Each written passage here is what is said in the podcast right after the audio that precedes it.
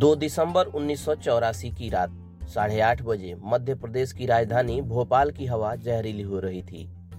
रात होते ही और तीन तारीख लगते ही ये हवा जहरीली तो रही, लेकिन साथ ही जानलेवा भी हो गई। कारण था यूनियन कार्बाइड की फैक्ट्री से मिथाइल आइसोसाइनाइट गैस का लीक होना।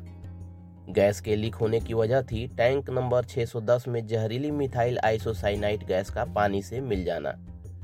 इससे टैंक में दबाव बन गया और वो खुल गया। फिर इससे निकली वो गैस जिसने हजारों की जान ले ली, लाखों को विकलांग बना दिया, जिसका दंश आज भी दिखाई पड़ता है। दो से तीन दिसंबर की रात भोपाल के लिए वो रात थी जब हवा में मौत बह रही थी। फैक्ट्री के पास ही झुग्गी बस्ती बनी थी जहां काम की तलाश में दूर दराज गांव से आकर लोग रह रहे थे। इन झुग्गी बस्तियों में रह रहे कुछ लोगों को तो नींद में ही मौत आ गई। जब गैस धीरे धीरे लोगों को घरों में घुसने लगी तो लोग घबरा कर बाहर आए, लेकिन यहाँ तो हालात और भी ज्यादा खराब थे। किसी ने रास्ते में ही दम तोड़ दिया तो कोई हाँफते हाँफते ही मर गया। इस तरह के हादसे के लिए कोई तैयार नहीं था। बताते हैं कि उस समय फैक्ट्री का अलार्म सिस्टम भी घंटों तक बंद रहा था, जबकि उसे बिना किसी देरी के ही बजना था।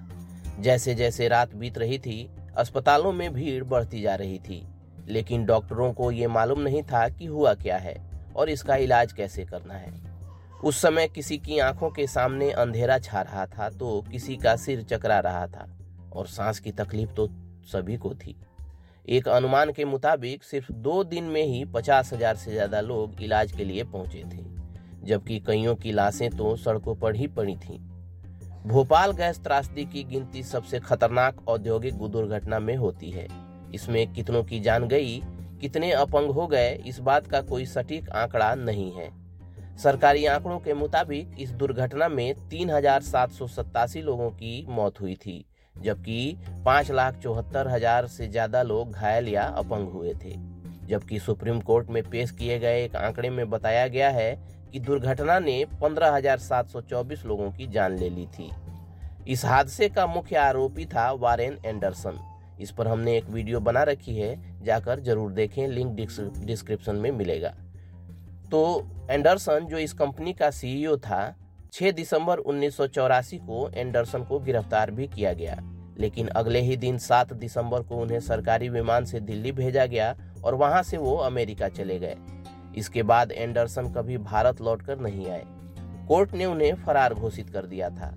उनतीस सितंबर दो हजार चौदह को फ्लोरिडा के वीरो बीच पर तिरानवे साल की उम्र में एंडरसन का निधन हो गया। गैस लीक होने के आठ घंटे बाद भोपाल को जहरीली गैस के असर से मुक्त मान लिया गया था, लेकिन उन्नीस सौ चौरासी में हुए इस दुर्घटना से मिले जख्म छत्तीस साल भी भरे नहीं हैं। चलिए दोस्तों, आज के इस पॉडकास्ट में इतना ही। मिलते हैं अगले पॉडकास्ट में, तब तक keep searching for knowledge and try to be a kind person.